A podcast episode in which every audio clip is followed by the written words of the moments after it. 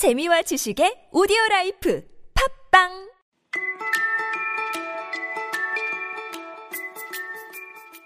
꼬집어 문법, 도치법을 사용한 문장이 나왔으니 잠깐 짚어보겠습니다.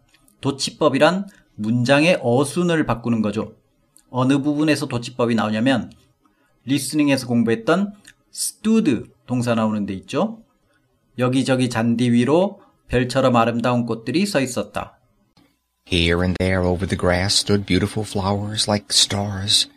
여기서 here and there는 빼고 이야기하겠습니다. 그건 빼도 지금 이 문장에서 도치법을 이야기하는데 불편함이 없으니까요. like stars, beautiful flowers를 꾸며주는 like stars도 빼겠습니다. 그러면 over the grass stood beautiful flowers. 잔디 위로 서 있었다 아름다운 꽃들이. 여기서 주어는 beautiful flowers, 아름다운 꽃들인데 주어가 문장의 맨 뒤로 가 있습니다. 그 까닭은 over the grass, 잔디 위로 이 부사구가 앞으로 오면서 도치법을 썼기 때문입니다. 이 문장을 일반적인 어순으로 쓰면 이렇게 되죠. Beautiful flowers stood over the grass. 아름다운 꽃들이 서 있었다 잔디 위로. 자, 일단 부사구 개념을 알아보겠습니다. 부사구란 전치사와 명사가 결합해서 장소나 시간이나 도구나 그런 여러 가지를 표현하는 단어의 덩어리, 뭉치입니다. 어렵지 않습니다. 아침에 in the morning 이게 부사구죠. 전치사 in과 아침 the morning 결합해서 시간대를 표현합니다. 나무 아래 under the tree 전치사 under와 명사 the tree가 결합해서 장소를 가리킵니다. 종이와 펜으로 with paper and a pen 전치사 with와 나머지 명사가 결합해서 도구 사용을 표현합니다. 이러한 전치사와 명사의 결합을 부사구라고 하죠. 특히 그 중에서 장소나 방향을 의미하는 부사구가 문장 맨 앞으로 나오고 그 문장의 동사가 자동사일 때, 즉 목적어가 없는 혼자 쓰이는 동사일 때 문장 맨 앞에 나온 부사구 바로 뒤에 동사가 오고 원래 주어는 그 뒤로 갑니다. 이게 도치법입니다. 간단한 예를 들어볼게요. 토끼 한 마리가 나무 아래에서 잠을 잔다. A rabbit sleeps under a tree. 나무 아래에서 under a tree가 장소를 나타내고 잠을 자다 sleep 이 동사가 별도의 목적어가 필요 없는 자동사이므로 under a tree를 문장 앞으로 뺀다면 도치법을 적용할 수 있습니다. under a tree sleeps a rabbit. 부사구 under a tree 뒤에 동사 sleep이 먼저 나오고 그 다음에 주어 a rabbit이 나옵니다.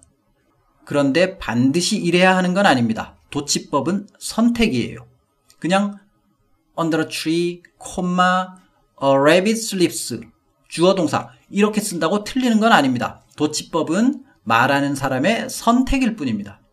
다만 빈번한 선택이죠. 즉 많은 사람이 사용한다는 겁니다. 그렇지만 도치법을 안 쓴다고 해서 틀리는 건 아닙니다. 그런데 또 주의하실 점은 만약 우리나라 무슨 영어 시험에서 도치법 문제가 나오면 도치법으로 답을 쓰셔야 합니다.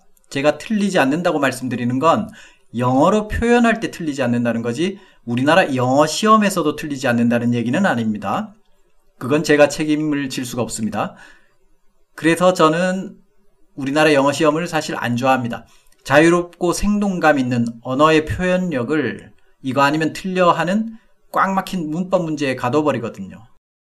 아무튼 그래서 다시 이기적인 거인 문장으로 돌아오면 원래 일반적인 순서는 beautiful flowers stood over the grass 이거죠.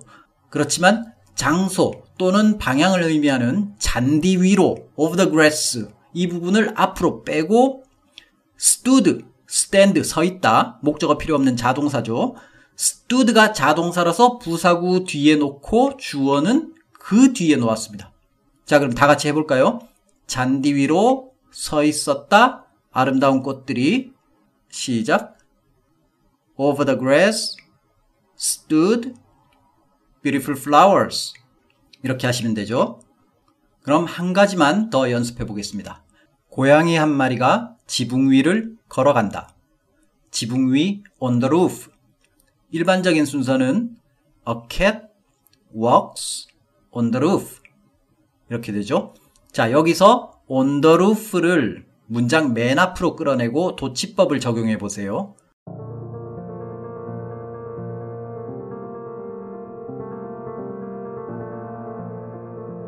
On the roof walks a cat. On the roof walks a cat. 어렵지 않죠? 앞으로 원서 읽으실 때 부사구가 앞에 나오고 주어 동사가 순서를 바꿔서 동사 주어로 되어 있을 때 아, 도치법이구나 하고 술술 읽어 나가시면 되겠습니다.